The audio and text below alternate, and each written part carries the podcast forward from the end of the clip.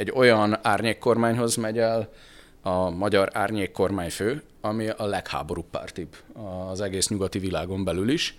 Tehát mindaz, amit a, a Fidesz joggal szokott hangsúlyozni, és az egész kommunikációját erre építette, hogy ő a békepárti és a hazai ellenfelei és a nyugati kritikusai háborúpártiak, azt Dobrev Klára alátámasztja a mozgásával, mert nagyon meglepne, hogyha a londoni találkozók után nem az lenne a következtetés, hogy Magyarországnak többet kellene tennie Ukrajna segítésért, és akár fegyvert is kellene küldeni. Folyamatosan frissülő tartalmainkért iratkozzanak fel a csatornánkra, kezdünk! Köszöntöm a kedves hallgatókat, a kedves nézőket és a kedves vendégeket, Mráz Ágoston Sámuelt, a Nézőpont Intézet vezetőjét, és Kohán Mátyást. Szervusztok, üdvözlöm a nézőket, hallgatókat. Csatlakozom. Én pedig Kacsó Dániel vagyok, ez pedig itt a Mandiner Reakció, kibeszéljük az elmúlt hetet.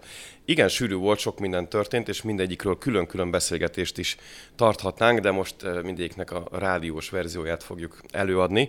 Eh, hadd kezdjünk egy slágerrel. Árnyék kormány jár az árnyék kormánynál, legalábbis az árnyék kormány egy része, legyünk egészen pontosak, Dobrev Klára menni London, és hát nem mondom, hogy az év, az év vagy a hét legfontosabb eseményéről beszélünk, de azért van az egésznek egy ilyen romantikája politikai értelemben is. Hadd legyen egy bevezető gondolatom, nekem az első felvetésem az volt, hogy értem, hogy hol van még árnyék kormány, akkor menjünk oda, mutassuk meg, hogy ő is árnyék kormány, mi is árnyék kormány vagyunk, üzenjünk haza, a saját politikai közegünknek, hogy minket ilyen komoly helyeken fogadnak, és azt láttam, hogy hashtag nyugaton, ez szerepel a posztoknál a Dobrev Klára beszámolói alatt, és az jutott eszembe, hogy az egyetlen olyan európai országba mentek el, amely kilépett az Európai Unióból, ezzel üzennek Magyarországra, hogy ők nyugatbarátak. És egy olyan országba, amely mellett egyetlen európai kormány állt ki, hogy maradjon az Európai Unióban még a Brexit népszavazás előtt, az az Orbán kormány volt, amelyel szemben Dobrev Klára meghatározza magát. Ö, nem is tudom, mit kérdezzek ezek után, de mit gondoltak, helyezzük el a jelentőségek panteonjában ezt a történetet? Parancsolj, helyezzük a jelentőség panteonjában. Világtörténelmi súlyát én nem látom, de egyébként ennek ellenére egy ügyes húzásnak gondolom Dobrev Kláráéktól. Egyrészt azért, mert maga az árnyékkormány az döglődött az elmúlt fél évben, semmit nem nagyon tudunk hozzákötni, hogy mit csinált az árnyékkormány, túl azon, hogy megalakult. Az árnyékban dolgoztak. Ha így van, és ha sarokba szorítanának, én biztos nem tudnám felsorolni az összes tagját, és árnyék miniszteri biztosát ennek a kabinetnek. Mindezt úgy mondom elemzőként, hogy ügyes húzásnak tartottam a létrehozását, csak a teljesítményével én elégedetlen vagyok. Azért ügyes húzás, mert az a feladata a DK-nak, hogy ugye monopolizálja a, a baloldali ellenzéknek a térfelét, és abban már az a tény, hogy ők álltak elő a, az ötlettel, így már senki más nem állhat elő a hasonlóval. Tehát kisajátították maguknak ezt a politikai terméket, ez egy ügyes húzás volt, csak utána néhány sajtótájékoztató a unalomba fulladt, és ezért mondom azt, hogy a teljesítmény hiányzik. Ez egy teljesítmény, már beszélünk róla egy ilyen műfajban is, és nekik ez a, ez a céljuk. Ez volt a, az elismerő része a, a meglátásaimnak. A kritikus része az, hogy az egész ősforrása ugye az árnyék kormányzásnak Nagy-Britannia, ott ugye hivatalosan úgy hívják, hogy ő felsége ellenzéke. Ezt szokták a DK-ra is mondani balliberális fórumokon, de viccet félretéve a, a problémának is a forrása szerintem a brit modell, mert bár a magyar nyelvtörténetnek hagyományos eszköze a tükörfordítás, ebben az esetben ez egy hiba volt. Szerintem nagyon bugyuta kifejezés az árnyék kormány. Bármi másnak lehetett volna nevezni szakértői testületnek, kompetencia csapatnak, nem tudom, nem tisztem, hogy ötletet adjak, de hát az árnyékszóról inkább negatív ötletek jutnak az embernek eszébe. Most osztják, ne, soroljuk fel a... Osztják a székeket az árnyék van, kormányban. Így van, így van, így van. De a kormány szó az viszont kompetenciát sugároz. Nekünk már ilyenünk is van. Bezzeg Igen, de csak egy fosztóképzővel van ellátva. Ez igaz. És még egy utolsó szempont, azt se felejtsük el, hogy egy olyan árnyék kormányhoz megy el a magyar árnyék kormányfő, ami a legháborúbb pártibb az egész nyugati világon belül is. Tehát mindaz, amit a, a Fidesz joggal szokott hangsúlyozni, és az egész kommunikációját erre építette, hogy ő a békepárti és a hazai ellenfelei és a nyugati kritikusai háborúpártiak, azt Dobrev Klára alátámasztja a mozgásával, mert nagyon meglepne, hogyha a londoni találkozók után nem az lenne a következtetés, hogy Magyarországnak többet kellene tennie Ukrajna segítésért, és akár fegyvert is kellene küldeni. Tehát akkor lehet abban mégis valami, hogy ő felség ellenzéke, hiszen mindenben erősíti a kormányzati kommunikációt minden mozgásával. Ez egy nagyon, ezzel biztosan. Ez egy nagyon érdekes dolog, mert a DK a saját szempontjából jól jár el, hiszen növekszik a népszerűsége. A egy év után, ugye lassan egy éve volt a választás, a, a DK az egyetlen nyertese a baloldali térfélen az elmúlt egy évnek, és a választásnak is annó, ezt többször elmondtuk. De uh, furcsa, hogy ez a Fidesznek legalábbis a mostani tudásunk szerint hasznos, mert az ellenzéket már régóta a Gyurcsány ellenzékinek hívja, és az, hogy a DK és a Gyurcsány pártja erősödik, az alátámasztja ezt az állítást. Ez egy ilyen 4-0 utáni naúgyét igényel egy megjegyzés. Miért átadom a szót, ígérem most már tényleg mindjárt. Ha már itt szóba került, hogy a DK legerősebb, mik most a pontos erőviszonyok nagyjából a friss, legfrissebb számaitok mit mutatnak, hogy állnak az ellenzéki pártok tólig? A 10% környékén van a DK, a, amit kényelmesen hozni tud. De ők egy 20-as számmal ö, azt Így van, szedik? Ez, ez, ez egy nagyon, nagyon nehéz dolog, ez attól függ, hogy hányan mennek el a választásra, mert még mindig karanténban van a DK, magas részvételnél csökken a, az elérhető eredményük, viszont az LP választás, ami ugye egybeesik az önkormányzati választásra, ott egy ilyen 50%-os részvételre lehet maximum számítani, ott már 19-ben is 16%-ot ért el a, a DK, és minden esélye megvan rá egy erős kampányjal, ha csak az elmúlt egy év folytatódik, hogy a többi baloldali alternatíva visszaszorul és a DK erősödik, minden esélye megvan a 20-nak. Tehát országgyűlési választáson azt mondom, hogy most 10%-ot mhm. érnének el, az LP választáson megvan az esélye a 20-nak. És a többiek, csak röviden, hogy körülbelül ki, mondjuk leegyszerűsítve a kérdést, ha parlamenti választás lenne, hányan jutnának be a nagy hatos fogadból a, a parlamentbe most? A, a, a Fidesz ugye megismételné az áprilisi ered, tavaly áprilisi eredményét, tehát 50% fölött van. A Jakab Péter, Márkizai Péter, a párbeszédnek már nem csak a politikusai folytak el, a szavazói is régóta elfolytak. Ezek mind 5% alatti pártok, tehát ők a sorban állnak a, ahogy a kormányban mondják, a konnektivitást keresik a, a baloldalon.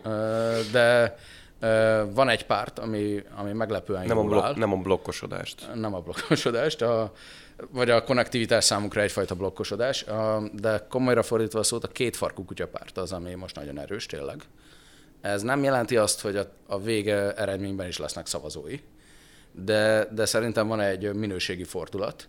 A, azáltal, hogy a Momentum a tőle remélt lépéseket nem tudta megtenni, Donát Anna visszatérése egy kudarc történet Ugye, ha nem tudom, a jelen heti lapot megnézi az ember, még mindig a hátulján ott van Donátan a reklám, és óriás plakátokra is emlékszünk az utcába, mondott egy nagyon nagy beszédet, amire nem emlékszünk, hogy miről szólt, és utána eltűnt, hogy nem szólt semmiről. Nem szólt semmiről, és utána eltűnt a nyilvánosságból. Kordon sem bontott a Kármelitánál. Így van, tehát nem működött az évelei nagy fordulat a Momentum részéről, a DK erősödik, és ezért azok, akik a DK ellenes baloldali szavazók keresik maguknak a pártot, és most a két farkú kutya pártban látták meg. Mi nem tartjuk irreálisnak, hogy 8%-ot is elérni egy prompt megrendezett választáson. Hogy a mandiner.hu néhány online címét idézem, hoppá. hoppá. De, de akkor most tényleg, Matyi, te jössz, te, térjünk vissza akkor a Big Ben alá. Westminster, ilyen szép helyeken jártak Dobrev Kláráik, ha minden igaz. Én, én a szemantikai panteont színezném ki Dobrev Klára körül egy kicsit, ez egy, a, nem, nem, nem titkolom, hogy Hont Andrást tragizálva némiképp. A, a következő történt, Gyurcsány Ferenc beharangozta ezt az árnyék kormányok közötti látogatást, hogy harmadik Károly árnyék kormányát látogatja meg Dobrev Klára árnyék kormánya. Ugye itt a, van néhány apróság. Egyrészt az a, a, a brit árnyék kormány egy külön szervezet a brit ellenzéktől, a brit ellenzék alkotja, de, de, önmagában egy külön szervezet, és a, az ellenzéknek a neve pedig nem csak His Majesty's Opposition, hogy, hanem ő felsége ellenzék, hanem ő felsége hűséges ellenzék. Az ő felsége, ez hűséges ellenzék.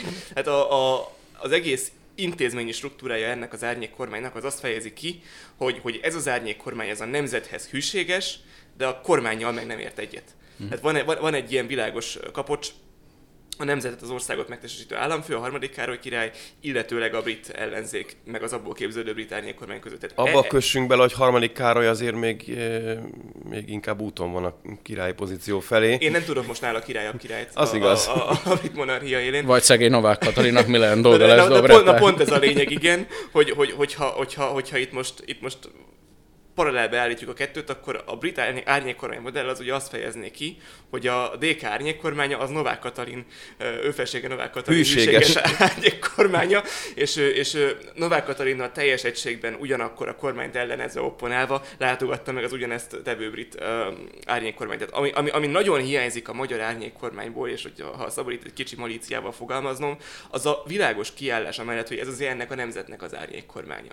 És ennek valami köze van a magyar államhoz. Az egész árnyék kormány voltak éppen az összes eddigi látható tevékenysége, az kizárólag arról szólt, hogy egy külső érdekhez hozzápasszintaná Magyarországot egyen jobban. Nem mondom, hogy ez politikailag egy, egy teljesen holt tér. Tehát ez, ez valóban a kormánynak asevezhető pontja jelenleg, mert ez egy olyan politikai kihívás, hm. a, a Budapest és Brüsszel közötti konfliktus, amelyet Magyarország egy oldalon nem tud megoldani. Hát egészen addig, amíg a brüsszeli oldalról nem lesznek világosak a megoldás feltételei, és a Brüsszel szempontjából is nem lesz világos a megoldásra irányuló igény, egész addig ez a probléma ez velünk fog maradni.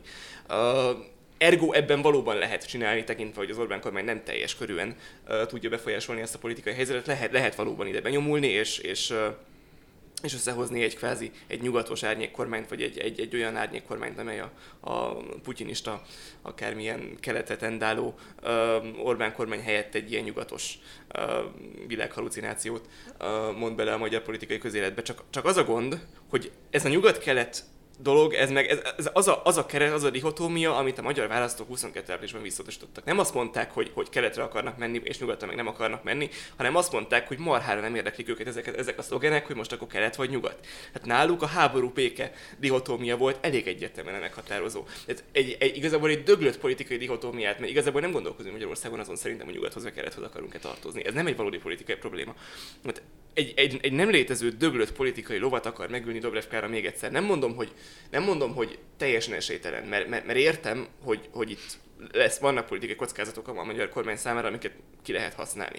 De, de ez, ezt, ezt a keretet a magyar választók nem szeretik, és nem tudom, hogy, hogy jó-e olyan keretben beszélni dolgokról, főleg egyébként még egy EU-n kívüli aktorral, amely, amely nekünk per pillanat nem európai szövetségesünk, mert nem, nem az Európai Unió része. Érdemes olyan keretben beszélni politikáról, amely keret a magyar választókat nem igazán érdekli. Hát a DK érdekeből indulunk ki, és ez nem egy jó irány, akkor én azt mondom, a nemzeti érdek szempontjából viszont mégiscsak jó. Tehát, hogyha rossz dihotómiákra ül föl, és azokat választja ellentétpárnak a, a DK, akkor az a magyar nemzetnek, legyek, hadd legyek ennyire elfogult jelenállás szerint, az jó, ergo hiszen távolítja őket a választási győzelemtől. Na de, egyébként érdekes, hogy ez a kelet-nyugat dihotómia, ez még, még olyan embereknek, mint Puzsé Robert, és hasonló megmondó embereknek azt hozta ki, hogy, hogy oldalt kell választani, miközben valóban a magyar társadalom nem ilyen ö, ellentétpárokban gondolkodik. Azért nem, mert ugye tehát az, hogy mi nyugatosak vagyunk, ez olyan egyértelmű, mint hogy a napsüt. Tehát, hogy az Európai Unió része vagyunk, földrajzilag ott vagyunk, ahol vagyunk, gyakorlatilag minden ország a, a, a környékünkön az a nyugat evidens része. Tehát nálunk ez a kérdés szerintem nem igazán merül föl. Tehát ez egy olyan kérdés, amit a politika konstruál meg újra, meg újra, meg újra, meg újra különböző gesztusok mentén, hogy ez egy nem eléggé nyugatos gesztus volt, meg hogy egy igaz, igazi nyugati kormányfő úgy viselkedik, de a választó nem gondolkodik azon, hogy a nyugat része. A nyugat uh-huh. része, és örül neki, hogyha van a kerettel kapcsolata illetve vegyes az identitás, közép-európaiak vagyunk, mi pont most megkérdeztünk, csak nem publikáltunk még egy ilyen kutatást, hogy nyugat, kelet, közép, dél, Hoppá, Balkán identitásúak az emberek, a magyarok közép-európai identitásúak, és szerintem úgy érezzük, hogy mi vagyunk a nyugat legkeletibb része, vagy keletiek vagyunk nyugaton, én is azt gondolom, hogy ez egy elméleti vita, ami nem érdekli a választót, aki a saját életét akarja a legmagasabb minőségben élni, és nem, nem feltétlenül egy olyan identitási kérdés foglalkoztatja, amiben ugyan Dobrev Klára elfoglalja, hogy ő a nyugat, de a nyugat nem gondolja, hogy Dobrev Klára a nyugat, és a, a Fidesz által kínált identitás az pedig nem az, hogy nyugat ellenes. Tehát ez a Dobrev Klára írja le a Fidesz nyugat ellenesnek, a Fidesz valójában, ahogy előbb mondtam, a nyugat részének tekinti magát. Orbán Viktor már több beszédében mondta, hogy mi is Nyugat-Európa vagyunk, eh, de a nyugaton egy, egy önállóságra törekvő eh, nemzet vagyunk. És a, a, a nyugatnak úgymond a, a legidealizáltabb létállapota az egymással vitatkozó, egymással demokratikus viták nyomán közös álláspontra jutó országok, közösségek, politikai táboroknak a, a, az egésze. Tehát amikor mondjuk a magyar, ez most megint csak egy vélemény a részemről, nem is csak kérdés, vagy tovább lendítő vélemény, hogy amikor a magyar kormány vitatkozik egy nyugati állásponttal, az nem az, az, az érted, vitatkozom, nem ellened ö, szituációja. Csak, ha, meg állítólag ilyet nyugaton szabad csinálni. Igen, igen, csak úgy tűnik, hogy amikor mi ezt tesszük, akkor az már a, ez, ez már a kibeszélés kategóriájában sorolandó. Dobrev Klára komplet magyar kormány szankciós, szankció ellenes retorikájának az az, az az alapja, az az alapállítás, hogy a szankciók az európai gazdaságnak ártanak. Hm. Hát ennél, hogy mondjam, Európa párti álláspontot kifejezetten nehezemre esne elképzelni. Az összes kritika a jelenlegi nyugati politika ellen, az, az, az annak a politikának a nyugat ellenessége, nyugatnak ártó volt a miatt fogalmazódik meg a magyar kormányban. Egyébként, ha, ha ez volt hozzátettek még ez az kormány kérdéshez itt igazából, politikai relevanciája, vagy, vagy a választók szempontjából értelme akkor lesz ennek, hogyha Dobrev Kárnak sikerül megépíteni azt a képet, hogy Magyarországon kívül, minden olyan országban, amely, amely a Magyarországhoz nem hasonló külpolitikát folytatott, jobban élnek az emberek. Hogyha a magyar választók számára hagyományosan a legfontosabb kérdés ez a megélhetés, jobb, jobb, jobban megye holnap, mint ahogy tegnap ment kérdés, ez hozzá tudja passzintani a külpolitikát, és meg tudja építeni azt, hogy mindenki másnak jobban megy, mert ők az európai mainstreamet képviselik, akkor, ak- akkor van ebben politikai rizikó, csak a számok meg ezt nem támasztják alá. Tehát Magyarországon a rekordmagas infláció ellenére alig volt, alig volt reálbércsökkenés. Magyarországon kiváló GDP növekedés van, Magyarországon egészen világosan látszik az, hogy még az elmúlt két nehéz év ellenére is vannak éle- jelentős életszínvonal javulási eredmények, és tehát gyakorlatilag a, a, az egész bezegromániázás meg akármi, ez, ez, ez, egy virtuális dolog. Ez, jelenleg ezt nem támasztják alá a számok. Rizikó akkor lesz, hogyha ne Isten sikerül megépíteni. És talán van némi emlékünk arról is, és néhányunknak, hogy 2015 volt 8 év kipróbálni ezt az úgynevezett nyugatos politikát. Az életszínvonalban mit hozott Magyarországnak? Na de most hadd egy minden ezekkel összefüggő újabb kérdésem, de azért mégiscsak más téma az Egyesült Államok egyértelművé tette, hogy nem akarnak tűzszünetet az ukrán-orosz konfliktusban. Ez számomra azt, azt a következtetést jelenti, hogy azt lehet belőle levonni, hogy akkor viszont addig kell háborúzni, amíg valaki nem veszíti el véglegesen és teljesen egyértelműen ezt a konfliktust. Jól értem-e? Félek, hogy igen, és egyébként ez egy nagyon ijesztő bejelentés volt. Tehát még a konzervatív becslések is több mint 200 ezer halálos áldozatról szólnak ugye a, a Ukrajnának a honvédő háborújában, a, ami, ami e, eszméletlen szám, tehát teljesen elszoktunk ettől. Nem, a világtörténelemben nem azt mondom, hogy csúcstartás, de a 21. században talán bizony csúcstartó értékekről beszélünk, egészen borzasztó. És egy ilyen bejelentés az azt jelenti, hogy ez a, a halott szám ez csak növekedni fog.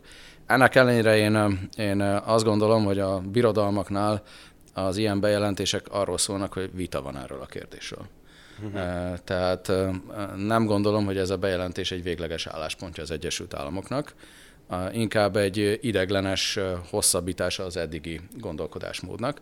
És azért gondolom, hogy nem, nem végleges az álláspont, mert vannak fáradás jelei az Egyesült Államok belpolitikájában az, az Ukrajna támogatásnak, illetve Trump ugye elfoglalta azt a pozíciót, és DeSantis is csatlakozott hozzá, hogy az ukrán háború az nem amerikai létérdek, sőt ugye Trump a rájellemző szerény visszafogott módon jelezte, hogy ő talán egy nap alatt elintézni a, a hát kérdést. Sőt, sőt, ki se tört volna a háború. Vagy ki se tört volna a háború, persze, ez, ez nem jutott eszembe.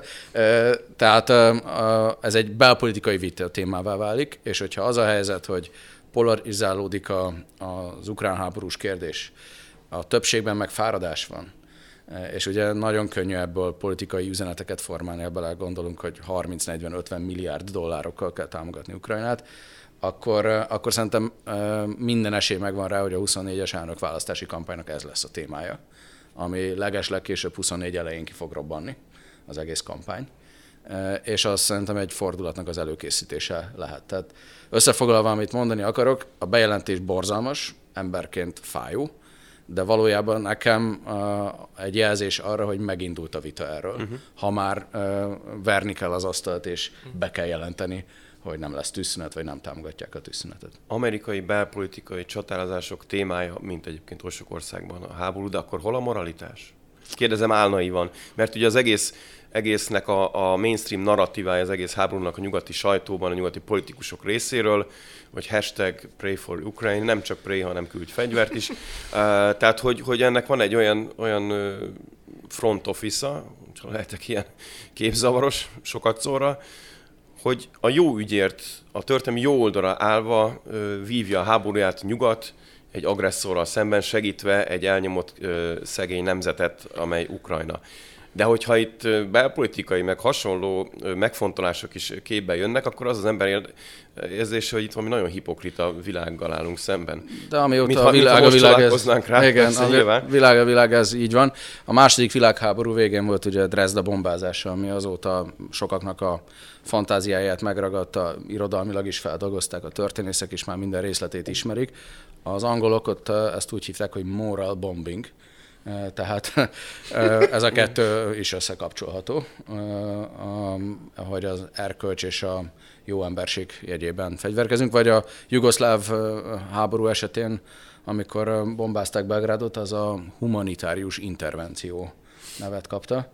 Már beszéltünk ma a nyelvnek a jelentős szerepéről a politikában, ezek mindig intellektuális kihívásnak számítanak számomra, hogy hogyan lehet ellenkezőt leírni a, azzal a szókészlettel, amivel az ember operálni szeretne. Hogy is hívták a Hiroshima-ra ledobott atombombát? Annak is volt egy ilyen kedélyes beceneve, csak nem itt most eszembe, hogy azért kérdezem tőletek, de talán nem demokrácia vagy ilyesmi.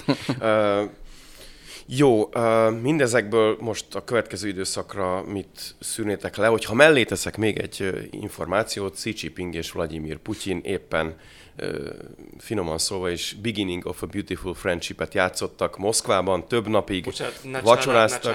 Háros, hogy drúzsből, mert hogy az, az amerikaiak nincsenek. Jó, hát jogos, hát nyugati, én nyugati szemüveggel nézem, ne haragudj ezt az egész ügyet, úgyhogy én inkább az angol kifejezés használom. Egy, egyébként uh, Balkánról származó művészeti alkotást idézve. Uh, na jó, ebben nem menjünk bele. A lényeg a lényeg, nagyon látványosnak tűnik az, amiről a konfliktus eleje óta beszéltünk, hogy ez bizony Oroszország és Kína közeledését fogja magával hozni.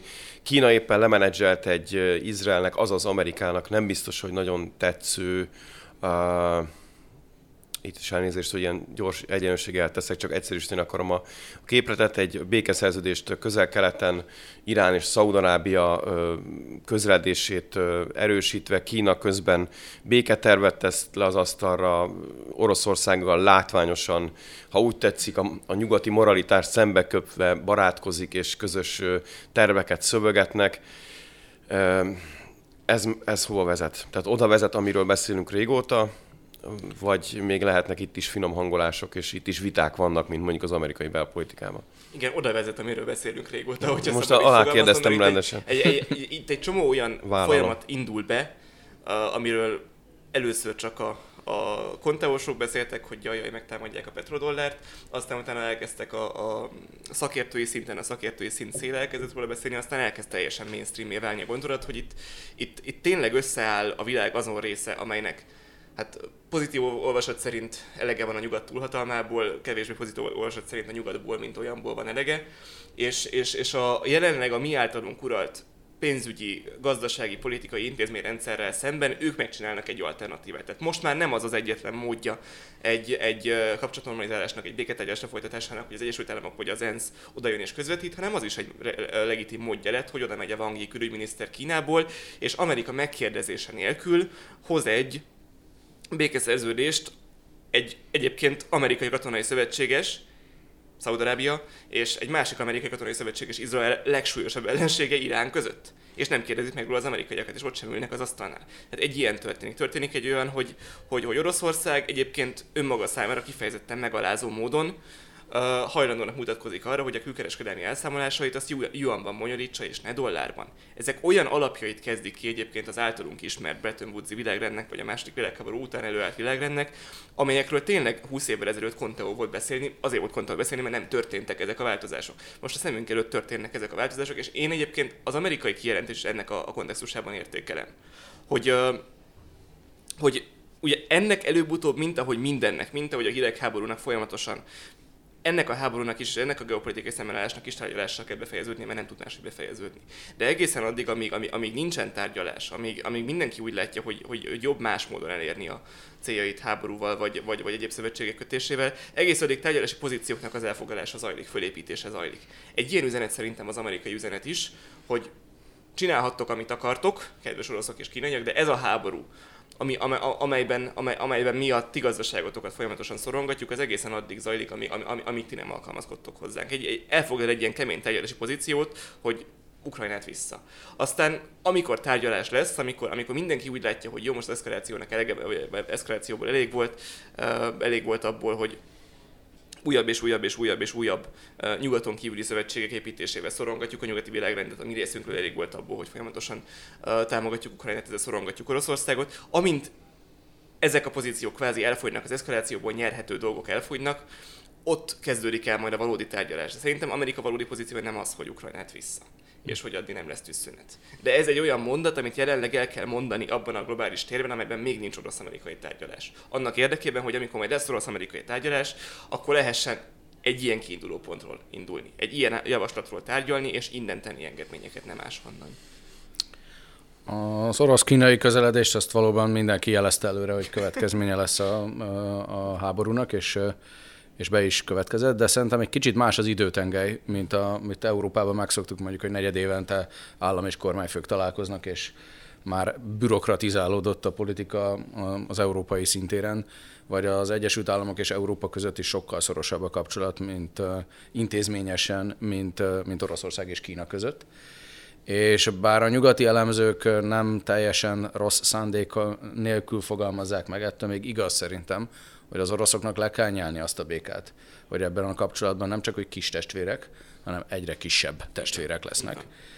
Az orosz identitás azért, a, az a birodalmi identitás az az erőre épül, és itt ez egy kényszerhelyzet. A GDP már tízszer nagyobb Kínának, öt év múlva valószínűleg 15-ször nagyobb lesz, tehát a, a dinamikát ismerve, és, és szerintem ebből még lesznek nehéz pillanatok. Azt jó eséllyel viszont előre látható, hogy a, következő 10, de akár 20 év is ennek a két embernek a, az irányítása alatt lesz Kínában és Oroszországban, tehát Putyinnak ugye, és a kínai vezetőnek, Xi Jinpingnek is megvan a minden alkotmányos lehetősége, csak az egészségükön múlik, hogy ez, ez bekövetkezik-e. Tehát az ő közelődésük zajlik, és ezáltal a két országnak, de Oroszországnak ezt a békát le kell nyelni, ahogy, ahogy mondtam.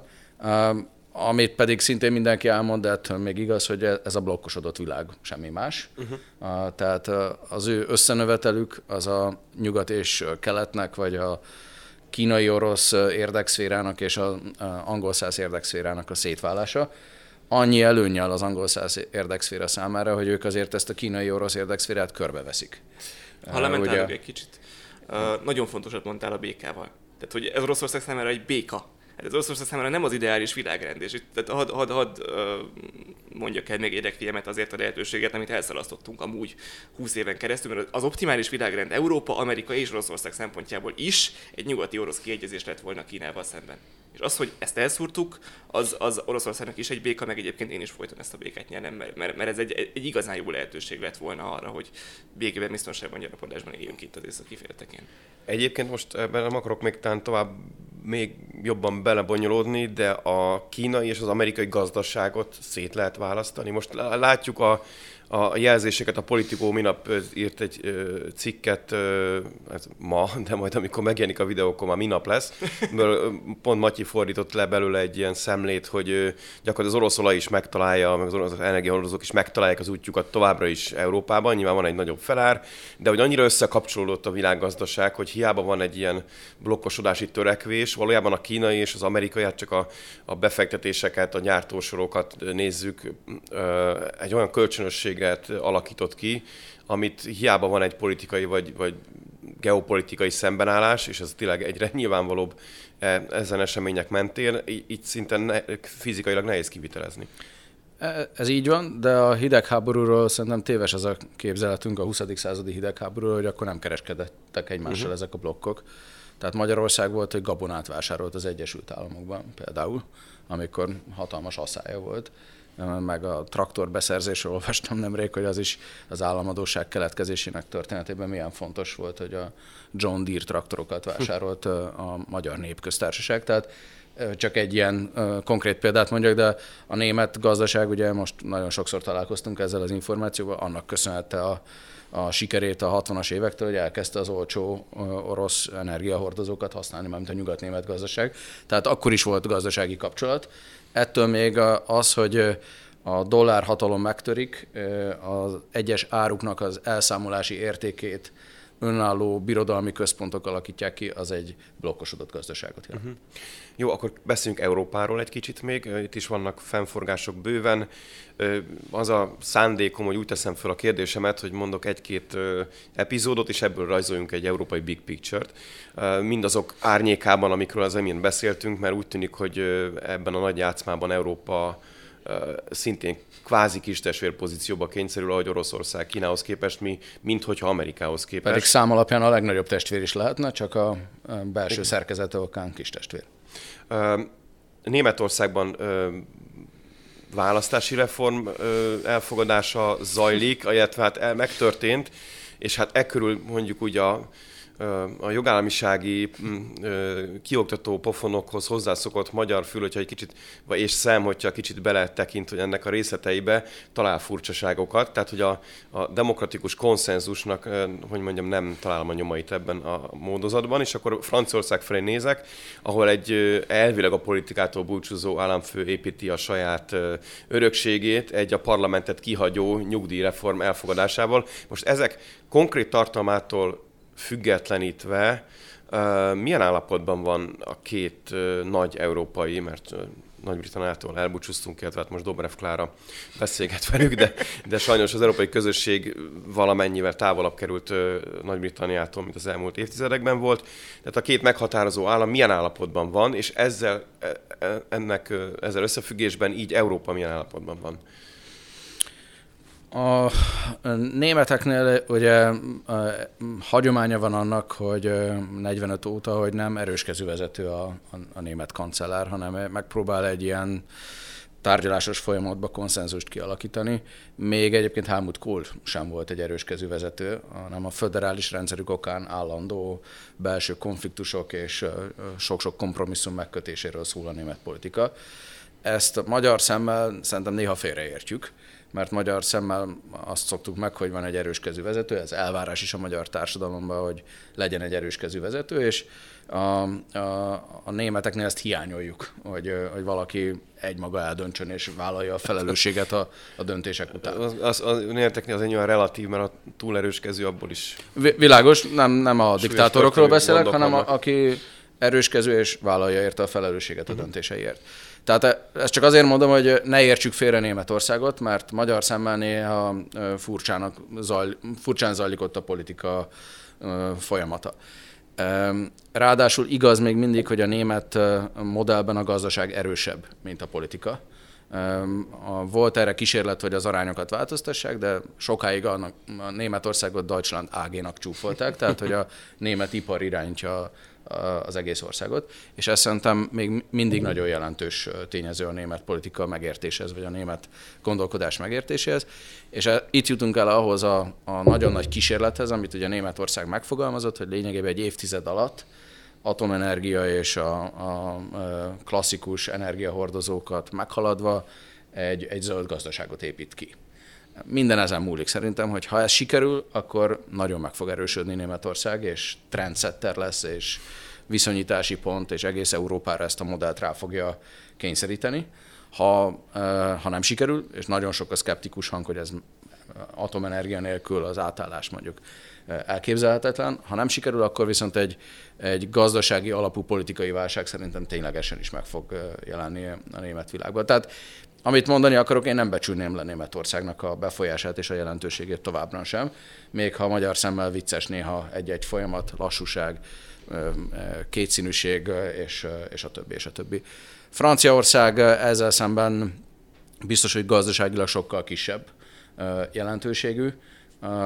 Ott meg attól óvnék igazából, hogy nagyon sokat lehet a nyugati sajtóba olvasni azt, hogy Németország és Franciaország között megszűnt a bizalom, és összevesztek, és ez már nem az a Elizé szerződés szellemében a szoros együttműködés, szerintem ez egy félreértés. A bármelyik pillanatban ez a két ország újra egymásra fog találni, és arra politikát, stratégiát építeni, hogy Németország és Franciaország már nem működik együtt, biztos, hogy hiba volna gyönyörű eufémiával kerültet ki a jelenleg uh, problémákat okozó két politikai kérdés Németországban és, és Franciaországban, úgyhogy én kénytelen vagyok képviselni a Szijjártó Péter hátsó, ugye a agyának hátsó fertájában megtalálható gondolatokat, amelyeket én nem mondott ki, mert nem érdekel minket, hogy, hogy, hogy mi van Németországban, Franciaországban, nem vagyunk németek és franciák, nem mondhatunk le a politikai véleményt. Itt az történt, a német választójogi reform szerintem a súlyosabbik a kettő közül, hogy a német választási rendszert 50%-os többséggel úgy módosították, hogy a két érintett kérdés, az egyik a Grundmandatsklausel, hát a, az a szabály, hogy egy párt, amely nem éri el az 5%-ot a listás szavazáson, de szerez legalább három egyéni mandátumot, az, az ennek ellenére bejut a parlamentbe a, a listás eredménye alapján, ez megszűnik. Ez ugye egy jelenleg is aktuális politikai kérdés, ez nem egy elméleti politikai kérdés, mert ennek mentén van ment a linke a, a, a német balpárt a jelenlegi német Bundestagban. Tehát döntött kvázi a kormány többség arról, hogy ne legyen bent az egyik másik párt. A CSU-nak sem lesz A CSU, az mindjárt, mindjárt mondom a másik, másik problémás oldalát. Tehát a, a, a linkét izlegessük inkább, és egyébként most akkor a Conteo is én leszek most ebben a körben, de tehát ez éppen akkor következik, amikor a Linke a mainstream német pártok közül talán egyedüliként csinál egy részleges háború ellenes fordulatot. Uh-huh. Tehát pont akkor csinálják ki a linkét, pont akkor megy át, mint kés a vajon ez a választási reform, amikor a linke egyébként próbál valamilyen módon népszerűséget szerezni, a, az alsóbb néprétegekben a gazdasági hatásokat, háborús gazdasági hatásokat jóval erősebben érző és a háborút éppen miatt ellenző német választók között. Ez Conteo, de egy érdekes egy, egybeesés. És a másik probléma, igen, ez meg az Überhangmandatsklausel, meg, a, meg az Ausgleichsmandatsklausel, hogy, hogy, igen, hogy, bocs, hogy ezeket a szavakat szép, használtam. Szép német szó, szót megtanuljunk, ami, ami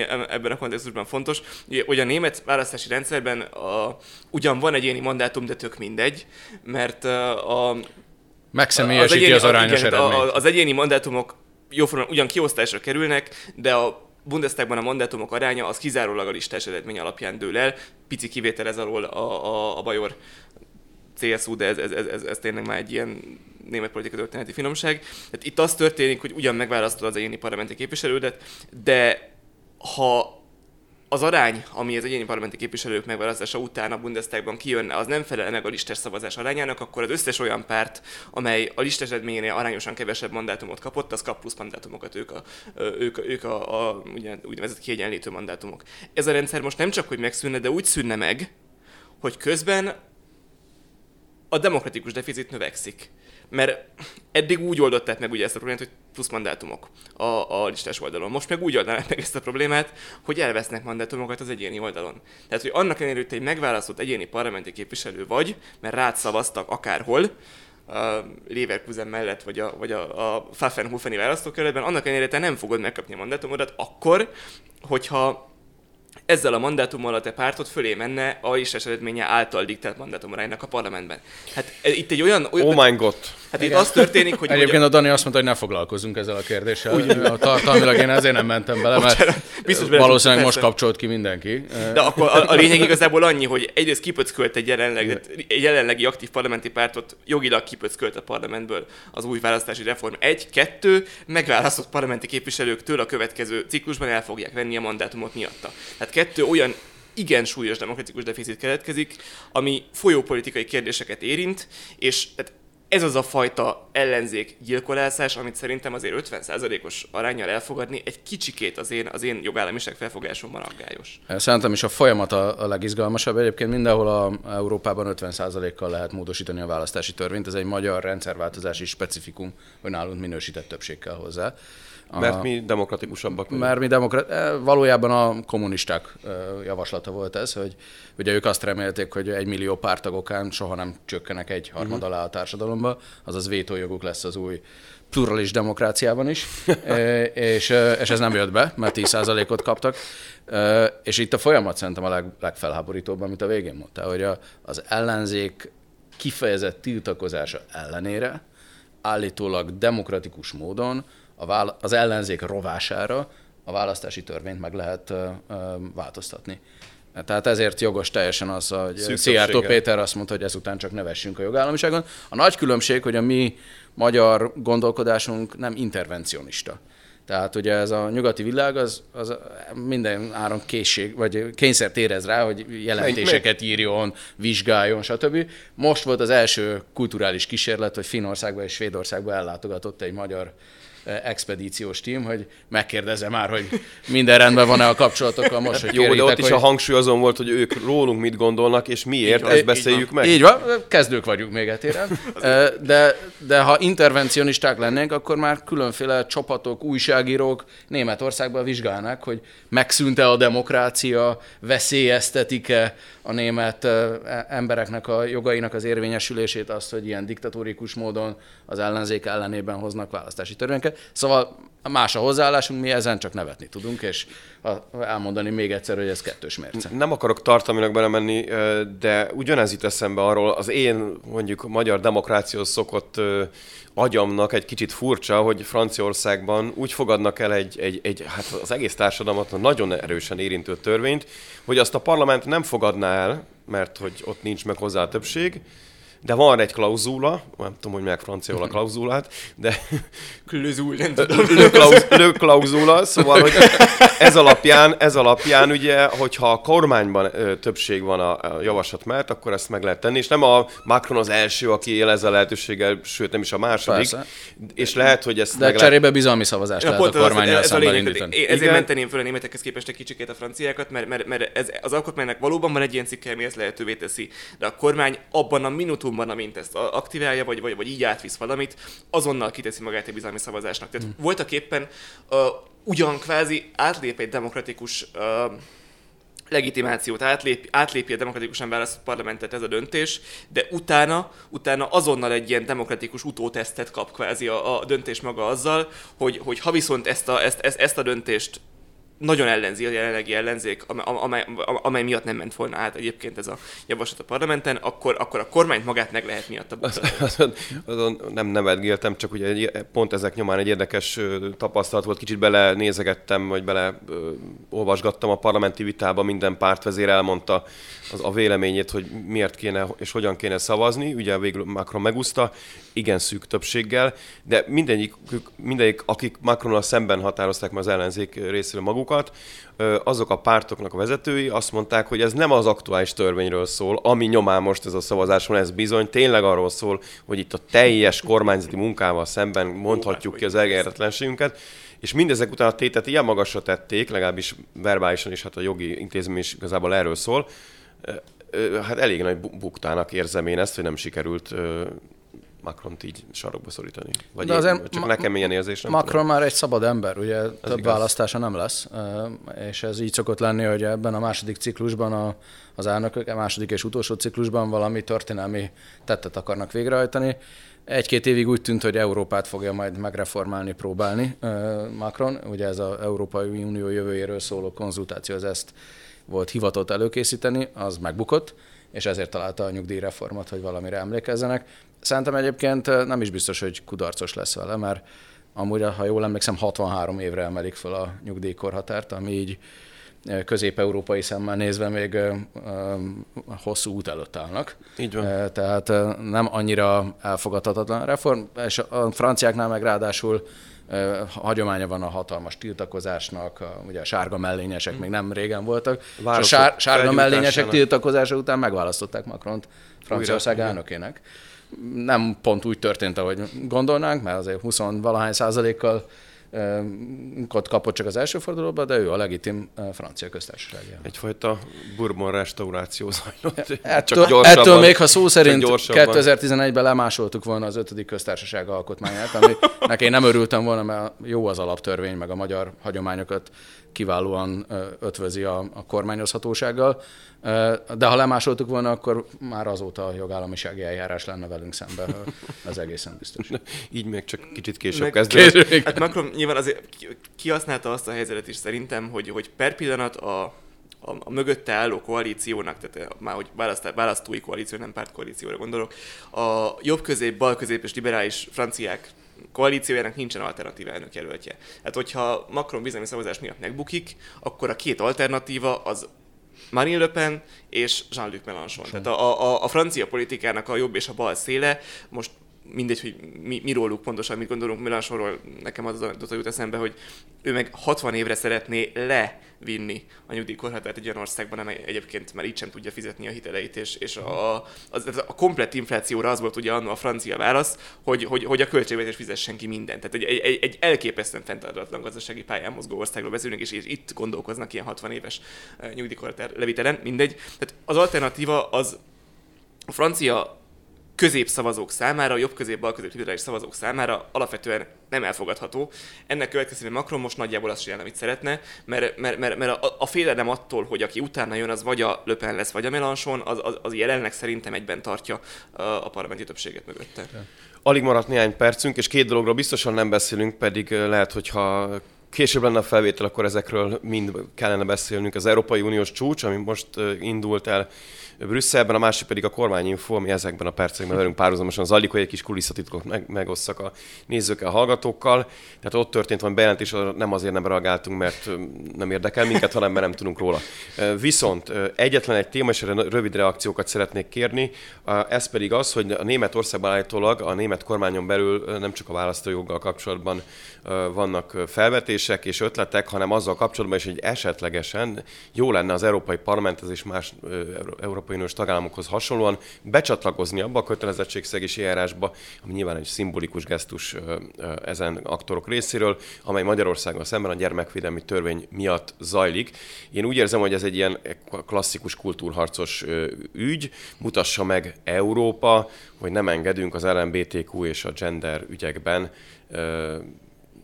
a nyomáson Magyarországon, miközben a hivatalos érvelés szerint az uniós források például azoknak semmi közük ehhez, hiszen az egy ettől független ügy, de valahogy mindig összecsúsznak ezek a dolgok. Röviden, mire tippeltek, be fog-e lépni ebbe a konfliktusba Németország, és egyáltalán az mit jelentene, mert most itt az előbb beszéltük, hogy Európa erős emberéről van szó még jelenállás szerint.